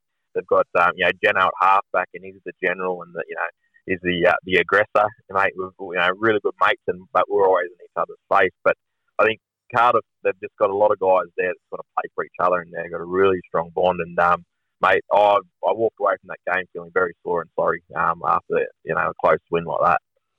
Yeah, you're certainly right. Um, they've got some uh, some gun strike players, and you know, as you said, broken field play. Freddie Campbell. There's a reason he was in the rep side previously, just purely because that is that perfect sort of Matt Bowen utility style. If you give him a broken line, then you know you're probably not going to uh, see much more of him other than the back of him darting away from you. And once it once he's got past you, you're not running him down. That's for sure. So uh, when you've got yeah Freddie playing at one, and then uh, as you said, uh, some of the uh, aggression that they've got through their forward pack and um, they've got some really good forwards there. They can, if they turn up on their day, they, they're going to surprise a few sides. So Thornton will definitely need to be uh, turning up, mate. But uh, who will you be tipping in this one? Do you think? It's, it's down at Cardiff, and Cardiff, um, you know, been having you know, a, a bit a bit bit of a hard run down there. But um, I'm going to go the underdogs here. I'm going to go Cardiff at home, and uh, I think I think they're due for a win. The voice. I think they they um, they they love to stand up against the top sides, and you know you can't get any any uh, yeah better side than this side. So I'm, I'm going to take Cardiff. Lovely, mate. Let's have a look at the three o'clock games. There's two games at three o'clock. The first is a top of the table clash. It's Dora Creek. Uh, they are hosting Northern Lakes. Only three losses between them uh, through their 16 combined games uh, this year. Dora Creek, you wouldn't think uh, at home uh, that they'd get beaten very often, and certainly they'd be smarting from the fact that Northern Lakes have already beaten them once this year. This is a bit of a local derby as well as a top of the table clash. Oh, mate, this, this is a top of the table clash I wish I could see if I wasn't playing. But um, I was talking to uh, Sean Metcalf the other day down at Townson Oval, mate. He's pumped for this game. Um, I think all, all the Dora Creek boys are. They're pretty pretty proud bunch, um, especially Brad and um, you know the guys that have been there for a very long time. And they don't like to uh, get their pants pulled down uh, too often, and uh, that it won't happen at home. So yeah, I think the I think the Dora boys will have this. They certainly will, mate. You might be able to sneak down there. It looks like your game's scheduled for Sunday, which we'll get to in a minute. The other Saturday game, and I saw this one earlier in the season when Belmont uh, took on Kurri up at Kurri. As you said, Kurri really struggle for numbers, especially if they do have to play on a Saturday. The Friday nights suit them a lot better, I think, and we've seen them put up a good fight against uh, both Northern Hawks and Northern Lakes uh, in the last few weeks on a Friday night. So they're going to really struggle with that trip down to Lenaghan Oval uh, to take on Belmont South. And Belmont South, after a second loss to uh, Thornton Beresfield, will be will be back up for this one and wanting to put some points on and make sure that they um, stay up amongst the uh, ladder leaders in that top three or four spots. Yeah, I was pretty surprised actually to see um, uh, Belmont drop the last two games coming through. Well, you know, when we played them, mate, again, probably the most physical team I've played against. Um, you know, you know, the likes of Chop in there and Cade and uh, Maddie and a few of those other guys. But um, I think that you know they've had a bit of a you know a bit of a slump in in uh, in form the last two weeks. I don't see it happening again. Um, I see I see the guys picking up and, and, and, really giving it to them. And again with um, you know poor Al Kurri, um, and I hope they stay in the competition. I hope they find some players because it's very important for those guys and uh, and that club to be involved with this competition. And um, but yeah, I, I don't see him uh, getting over belly on this one. Yeah, you're certainly right about that uh, physicality with uh, the the Belmont South side. When you've got a bloke like Josh Charles playing at five eight, he can hit. You've got Kade Snowden, Troy Toby, Aaron Morris, and Matt Hilder in your forward pack. Uh, you talk about being sore coming off against Cardiff. You, are going to know if you've uh, decided to take it on through the middle against Belmont South. That's for sure. Hundred percent. Chop with his swinging arms, mate. He loves it. He loves me. So, um, mate, couldn't find a nicer bloke on off the field and on the field, mate. He wants to be into me, but I love Chop, and uh, mate, he, he's a great leader out there like yourself and some of these other names that we've thrown out there, he's a great character. I had the good fortune of playing a year at Lakes with him. Uh, and uh, if you've got beer or KFC, he will be your best friend outside of the field, that's for sure. 100%, 100%. I think he's single handedly kept KFC at Belmont in business for a number of years, and he'll, he'll own up to that. The there was ga- a rumour going around that he was, uh, there was a rumour going around that it was a private sponsor, uh, but yeah. it's what transformed him transformed him from a centre to a forward, that's for sure. The final match of the round, mate, let's have a look at it. It is Northern Hawks uh, hosting your South Newcastle Lions. There's going to be, uh, I'm sure there'll be a lot of love lost in the White Lions, but as soon as you come off, there'll be a lot of good mates with some yarns for sure. Uh, it's a great rivalry between a lot of boys that get to play knockout football with each other as well, but uh, it'll be attacking football, that's for sure. You guys don't die wondering, neither will they. And um, up there at Tomaree, it's a great place to uh, to pull on the boots and play footy. And it's been a few years since we've seen a lot of senior footy up there at uh, Tomaree Sports Ground. Yeah, hundred percent, man. I'm, I'm. This is probably one of the games that I really, really look forward to. Just the fact of the matter of you know the closest of the of the two uh, two playing groups um, up there. I uh, love going to Tomaree, um, and it's been a while since I've got to play other than the trials, but in a, in a, in a normal competition game. Um, I'm expecting a really big clash. I'm expecting their forwards to really, really aim up uh, where they you know sort of fell down last last time we played at uh, at Townson Oval. But I'm expecting our guys as well. Our guys have been put on notice, uh, especially our outside backs, to really miss their game and help our forward pack. Our forward pack has probably been chopped and changed the last three weeks. Three weeks, so we're trying to you know settle on a um, on a nice squad. But uh, this will be the game for us, really, the test. Uh, you know, if, we, we're going to go through um, and, and be a, um, a force into the final, so uh, it's, it's a big test for us up there for sure. It certainly will be, mate. Uh, I'm going to go out on a limb here. I reckon a Reese Hayne double double will be the magic that you need mate, Reece Haynes has been putting his hand up for five eight the last few weeks. So um, he's been saying that Mac and Jace haven't been cutting it, so uh, he's ready to go. I love it. I love it. There'll be a lot of crash balls off the scrum if he's standing at five eight, uh, mate. good luck. Good luck. Enjoy your weekend off. I think the good news for you, since you're looking forward to playing at Tomaree, is I just looked ahead in the draw and round 16, the final round of the season. You're up there again, so you're going to get two more hit outs up there this year. Um, and you know you'll undoubtedly be, be fit as a fiddle by round 16, peaking ready for the finals. And you know, at the end of the day, there's a good chance, looking at the way the form they're in and uh, where you guys are sitting, that uh, depending on results, that could even be a, a, finals game before the finals in round 16. So uh, a good chance for you to get to play them twice on the way home, mate. But a big thank you for your time tonight. Good luck, uh, as I said, yeah, rest up this weekend and good luck next weekend. Uh, and uh, hopefully, I'll get to catch up with you boys around the traps in the not too distant future. Not a problem, mate. Yeah, always good to come on, and yeah, good, good to catch up with you soon, brother.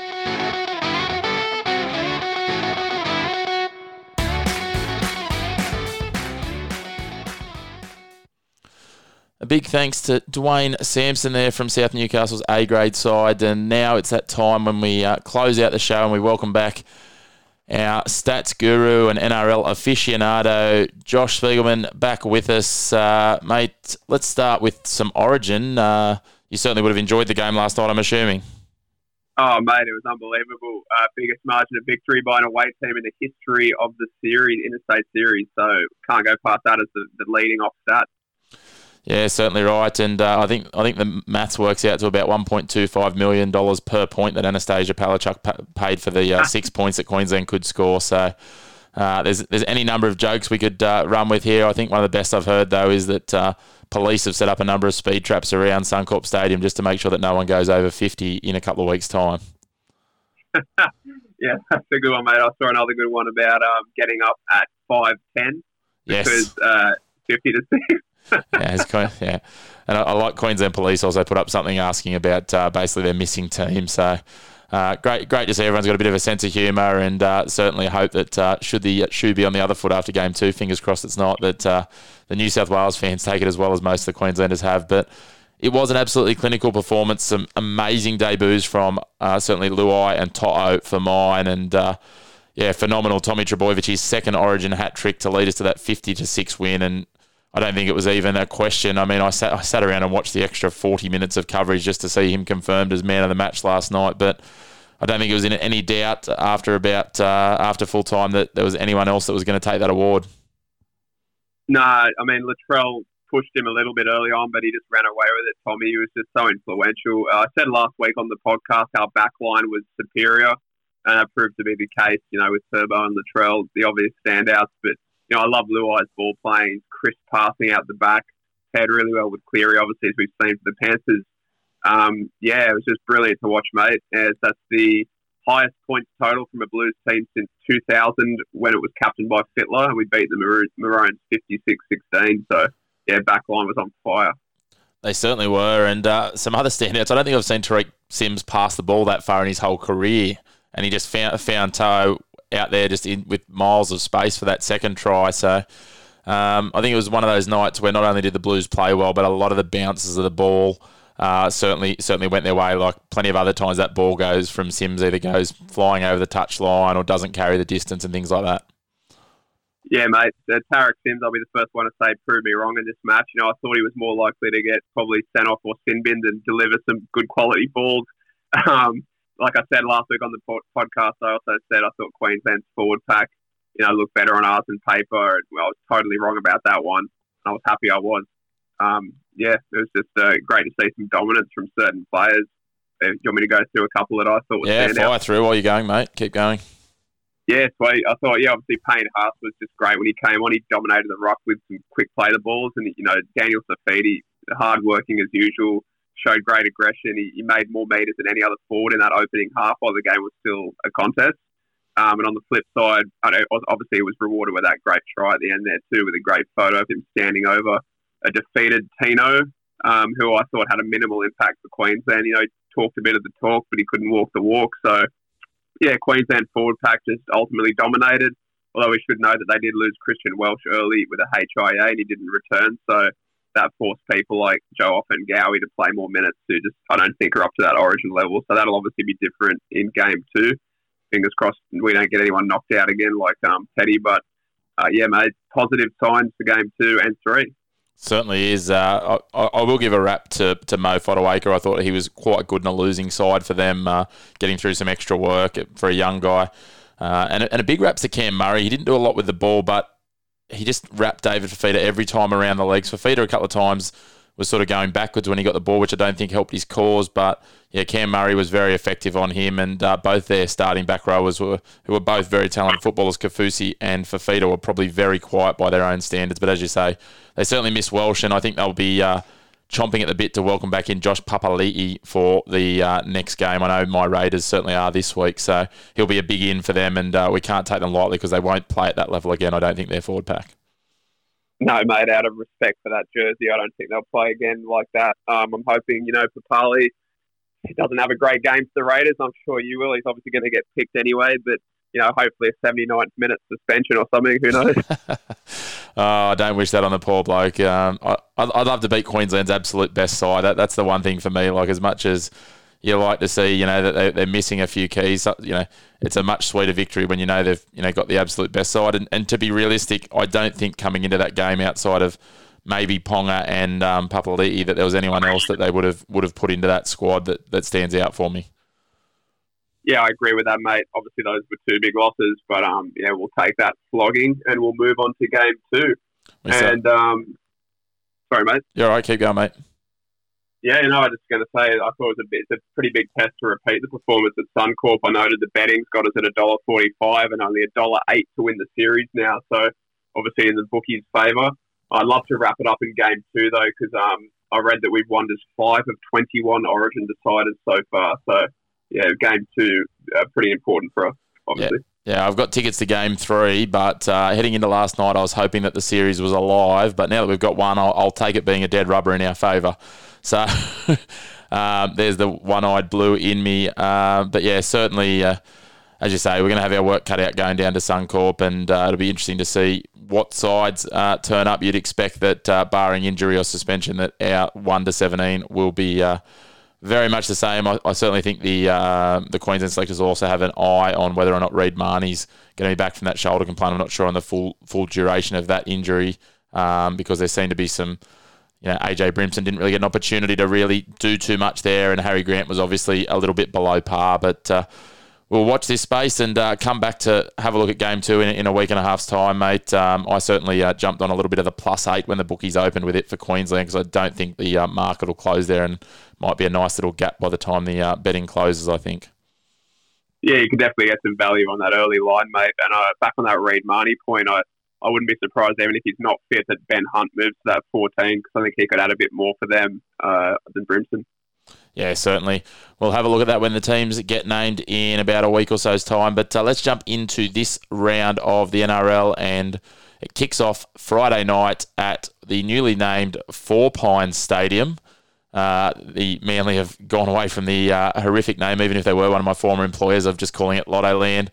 Uh, and nothing like a stadium sponsored by either a bookie or a beer company. So they've gone with a beer company and a local one there. So Manly Sea Eagles hosting the North Queensland Cowboys. It'll be interesting to see whether the uh, the Manly Origin players and the Cowboys ones back up. The Cowboys will hope, be hoping that if Kyle Feldt does back up, it's not the same Kyle Feldt that turned out for the Maroons last night. Yeah, the Cowboys have just been let off the hook today because Feldt has been ruled out after copping a knee to the back apparently during Origin. Um, and as of now, Manly's players are backing up, but I wouldn't be surprised to see Tommy Turbo have a rest after that epic performance. So obviously these tips this week are going to hinge on some late late outs, late in. So don't take our word for gospel. Maybe if you hear it right now, but um, yeah, uh, monitor those teams. Uh, for this one, I'll be tipping Manly for now. Yeah, I'll certainly be taking Manly. I think even if uh, uh, Tom or Jake was to sit, if both of them were to sit out, it might uh, cause a little bit of reconsideration. But I think at home and in the form they've been in, taking out that Newcastle anomaly, even that they weren't that far away on, I think uh, you certainly got to have a look at the the um, the Sea Eagles here at home. So let's move on to the later game tomorrow evening, and that'll be uh, the Sharks hosting the Panthers at uh, Netstrata Jubilee in Kogarah. The Panthers will have a host of players potentially backing up, while the Sharks are, uh, you know, obviously on the better side of this, mate. So the betting market has Panthers still as significant favourites, even after that first loss of the season, and uh, a good handful of players looking to back up on a short turnaround yeah, if you want some early value here, uh, maybe take the Sharks on the plus um, with Ivan Cleary deciding on Thursday evening. I heard if the Panthers players will be backing up or not. Obviously, pretty simple tip here. If they back up, the bulk of them, especially Cleary after that a nasty cut on his cheek that was ruled out to be a facial fracture, which was lucky. Um, yep, tip the Panthers. If not, I'm actually going to tip the Sharks again, like I tipped the Tigers last week. Yeah, certainly interesting to see, mate. Uh, they're, all named, I think, on the bench, on the extended bench. So he, Ivan Cleary said he would, if in doubt, uh, look to rest players. So um, yeah, certainly one worth watching. But uh, look, if they all turn up, and even if they play at eighty percent of their potential, I don't see what's been a, a pretty mediocre Shark side thus far this year um, rolling them. So yeah, if you've got again more than half backing up, uh, then I'd certainly be having a look at uh, where we sit and um, be tipping the Panthers at this stage. So we'll move on to Saturday afternoon's game, and we start off with again a side that is in an unusual position with players potentially backing up. The Gold Coast Titans hosting the Sydney Roosters. Uh, the Titans three dollars seventy five outsiders, and you can almost get if you sniff about the right places two converted tries as your line. So certainly a consideration there, mate. Uh, would you be taking the plus twelve? I can't imagine you'll be tipping the Titans to win outright. Yeah, I think I'll um I'll probably take the Roosters and the Roosters line here. I just read something earlier that um your mate Mo Fotuaika, he just gave props to. He's actually been ruled out for a um, dangerous contact charge from Origin, so he will be absent. Uh, for Feeder, we don't know if he's going to play or not.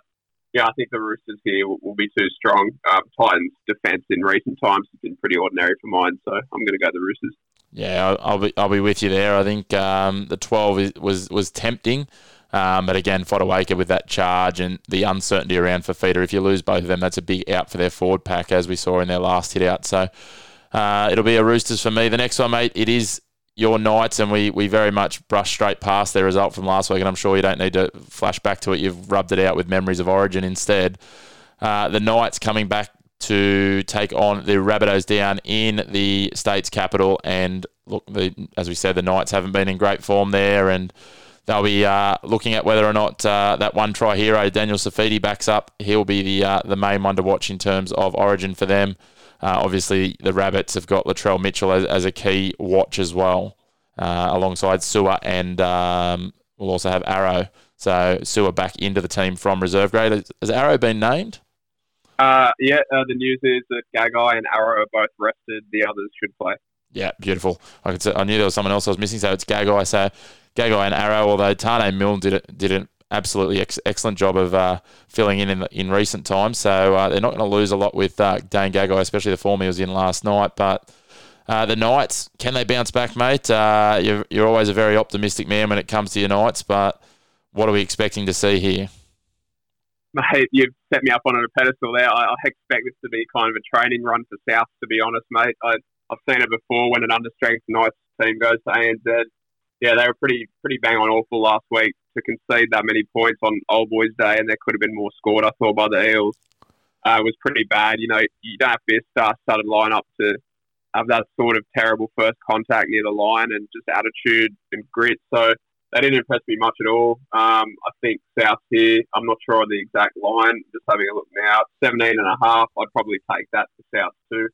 To be honest, um, looks like we'll back up uh, positive note, I, am looking forward to see Crossland pair with Clifford in the halves. Could be a little snapshot of the future there. I thought Clifford's kicking game was one of the um, highlights of, of, the last game, even though he kicked one out in the full. I thought some of the bombs he just effortlessly puts up.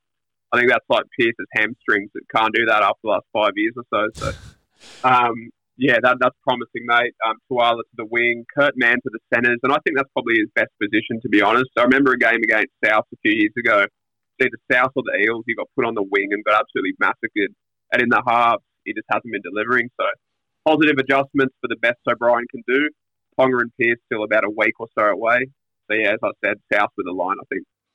Yeah, um, I just hope that Braden Musgrove's worked on his tackling from last week because that was pretty mediocre on the other edge. So, but yeah, I agree. There's a reason Kurt Mann played in the centres for Melbourne. Um, you can generally take a tip from what uh, Craig Bellamy does uh, in most cases, but uh, mate. And uh, we, we uh, interestingly enough, I thought this was a really interesting stat last week. Was two clubs in the NRL both um, brought in their first ever father-son players. So one of those was the Gold Coast Titans, obviously founded way back in 1999. I think they made their debut in 2000. Uh, versus the Newcastle Knights, who started in 1988. It's amazing to think that what are we 30 the 34th season it's taken before they've racked up a father-son combination playing for the club. Yeah, it's taken a while, but it, it was amazing to see. You know, the, probably one of the biggest cheers of the day is when um, Jack Johns came on. Obviously, you know, de- uh, debut for the club in, in a bloodbath, so not the best way to make it. And also Matt Croker making his debut too. But um, yeah, it's lovely to see. And I thought young Campbell played pretty well for the Titans as well, so he's got a bright future, I think. Yeah, certainly plenty of promise there. Jack obviously racking up his third first grade game, but his first for the club. So great to see, and hopefully we'll see uh, many more second generation players come along. Uh, but yeah, I'm with you, mate. I think it's the Rabbits by how much here. So that'll be our Saturday evening. Saturday night, we will see my Raiders take on the Broncos. I tell you what, if we can't win this one, we are in licorice all sorts. Uh, I don't know about the dollar thirty nine being value, but um, yeah, I'm certainly on the Raiders here. I think if we can just shut down Albert Kelly, um, then then that'll be half, half the battle done. Although it'll be interesting to see the man partnering him in the halves returning after I think it's 12 years out of action in the NRL, Karmichael Hunt. Yeah, what a throwback with this halves combination. Karmichael Hunt, Albert Kelly, that takes you back, like you said, at least a decade or around about. Uh, the other side of the ball, I'm looking forward to see Matthew Timoko playing the centres after, as I'm sure you'd like to address, Curtis Scott's latest off-field indiscretion. Look, um, yeah, I, I don't know what to say. At the end of the day, Curtis Scott just you know, again, the Melbourne Storm were ready to part ways with him. It wasn't so much that we signed him; they were just ready to offer him out. And if I can give any clubs recruitment gurus, because they obviously all listen to League Castle, a tip: if the Melbourne Storm are pushing someone out the door, or the Melbourne Storm are playing someone in a position, there's probably reasons these things happen. Craig Bellamy doesn't make these things by chance. Hundred percent, mate. And um, you know, Curtis Scott's career have peaked, peaked when he um, popped Dylan Walker on the field. So I think keep it on the field. We can't even do that anymore. So maybe just don't do it at all. maybe, maybe, maybe those two just need to have a charity boxing match because they're both in about as much strife as each other, as regularly as each other. I think so. Um, Curtis Scott, I think the only positive you can say is that you haven't got drunk and tried to fight someone in a, outside a pizza shop. So yet, yeah, so there's plenty of time, I'm sure, in his career to to uh, do that, and undoubtedly we'll see him playing in you know Ron Massey Cup or Sydney Shield or something like that in the in the not too distant future. Yeah, for sure, mate. And back to the head to head here, like you said, Raiders a dollar thirty something. I'll, I'll I'll be taking that head to head. They should win this match in the nation's capital. Beautiful, mate. Let's move on and wrap up the last three games. The Warriors host the Storm at Central Coast Stadium. It's the two uh, homeless, drifting sides at the moment, unfortunately for the two of them. But uh, you'd have to think, even with Origin impacts on the Melbourne Storm, they'd be, uh, you know, pretty pretty comfortable in backing them head to head. It's a fourteen and a half line. They're dollar eighteen favourites. The Warriors five dollars. Yeah, I might take the Warriors line here. It might be some value to me. I saw Addin Fonua-Blake um, is named in the extended list here to make his first game back after I think a couple of months at least on the sideline with an, an injury. Um, yeah, Storm head to head, pretty easy tip there. And then we wrap up the round with the two uh, long weekend clashes that we we see uh, as a regular fixture, the two Sydney clashes. With the Parramatta Eels hosting the West Tigers at their shared home venue of Bankwest Stadium. Parramatta $1.25 favourites. Uh, the Tigers $4 outsiders, plus 11.5. Uh, look, I know the Eels weren't significantly affected by Origin uh, in the end, but I think $4 while you know I'm, I would not be tipping them if it was uh, pick your price, four dollars is a little bit of value about the Tigers after the form we saw from them last week. Yeah, they looked good last week. Obviously, hard to tell against a depleted Penrith side. Um, I'll say this for the Eels, like the Knights have done over the past decade consistently. We tend to play teams into form, so I think the Eels will carry on this run here. I also see that they have won their past six games against the Tigers, so I'll tip them to extend that to seven. Yeah, I'll, ta- I'll take them to win, but I might have a cheeky little fiver on the uh, on the Tigers just head to head for a bit of value. The final game of the round, and these two sides are an absolute tipster's nightmare. I mean, you can't tip one of them, and the other one, if you tip them to win, they'll win. If you tip, uh, they'll lose, and if you tip them to lose, they'll win. I think I got that the right way around once I spat it out. The Bulldogs hosting St George Illawarra in the Queen's Birthday Clash. The Bulldogs at four dollars fifty. The line thirteen and a half. The Dragons dollar twenty favourites. Uh, look, I think you've just got to go with the Dragons purely just based on the fact that Matt Dufty seems insistent on proving them wrong on letting him go. Yeah, sorry, mate, you just cut out for a second there. Yeah, I'll be tipping the Dragons here as well. Um, these two teams, like you say, are a tipster's nightmare, just like the Tigers have been. You know, Dragons met them in round nine earlier in the year, beat them by 20 points. Uh, they've won the last two games, three of the last four, or four of the last five. Now I'm scrolling down But um, yeah, yeah, I'll tip the Dragons. Yeah, I certainly think the Dragons. Ben Hunt in good form, and I think what you might have missed there, mate, was just me uh, pointing out Matt Dufty seems insistent on proving the Dragons wrong on announcing they're going to let him go. Oh yeah, what a fantastic game he had last week. That just kind of rubbed salt in the Dragons fans' wounds. I was talking to a few of them during the game. I was like, you know, why do you want this bloke to leave? And then one of them said, oh, because he can't tackle. He missed a tackle. Like, yeah, but he gives, gives you five try assists on a night like this. You know, you'll take that. Um, yeah, he'll, he'll find a club somewhere and they'll be thankful for it. Um, I heard Brisbane's pretty interested, but I mean, they take anyone they can get. yeah, look, I, I, hear the Raiders are in the market for him as well, possibly looking at moving uh, Charnze Nicoll-Klokstad into what looks likely to be Curtis Scott's vacant centre position. Um, although I'm not sure what that spells for Jarrod Croker with the emergence of Timoko and also Sebastian Kris. But hey, at the end of the day, you can uh, never have too many good things, right? Yeah, exactly, mate. You'll say that. Exactly right. Just on that, Matt Dufty did equal the record for the most try assists by a Dragons player in a match with five last week. So just a little interesting stat from my mate, the Dragon superfan, Donny Bell. So, um, yeah, great to see him firing on all cylinders. But, mate, that brings us a wrap. We're 20 minutes again. That's 40 minutes of just you and I talking this week before we get into the rest of the footy. So, uh, appreciate your time again on the show. Make sure everyone stays tuned to our social media channels, uh, Castle AUS on Facebook, League Castle AU on Instagram and Twitter for uh, plenty of updates as they continue to come. And mate, uh, you getting a bit more involved behind the scenes there. So we look forward to that uh, as we continue to roll out some more content. So thanks again for jumping on this week, and thanks for all your assistance as we move forward. All good, Chris, mate. I appreciate it. Hope the listeners aren't getting bored of us just yet. Uh, yeah, looking forward to the weeks ahead. Go the Knights, go the Blues.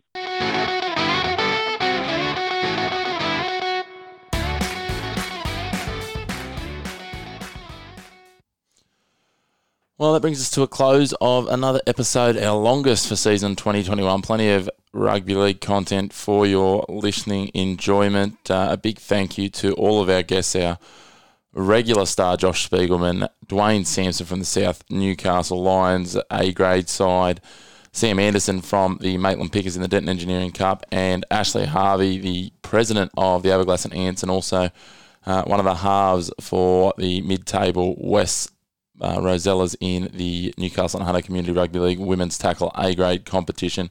Appreciate all of their time and certainly appreciate uh, everyone tuning into what's been a uh, extremely full episode. Make sure to keep on voting in our team of the year, the People's Club of the region competition. We are down to the semi-finals. The first semi-final is in progress between the Cessnock Goannas and the East Maitland Griffins, and that'll be followed by the second semi-final which will be the Toukley Hawks taking on the Stroud Raiders. So, four proud clubs. Well done to all of them for making it through to the semi finals. Uh, and of course, make sure to keep uh, liking and sharing and engaging in our content on all of our social media platforms. League Castle AUS on Facebook, League Castle AU on Instagram and Twitter. And uh, as we said, we will have a prize now on the line for the League Castle Statsman of the Year performer.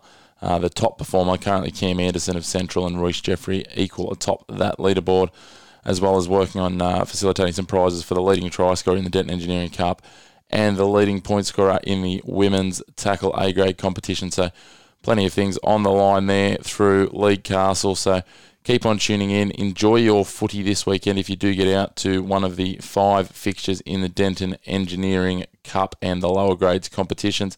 Otherwise, have a great long weekend. We'll be back after the long weekend to preview as all competitions pick back up and resume. Thanks for listening. Barge over, will he get it down? Yes, he does. There's the premiership.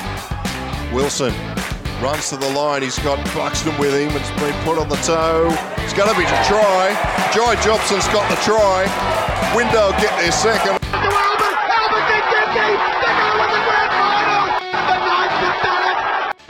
You're listening to League Castle, Newcastle Hunters Home Rugby League.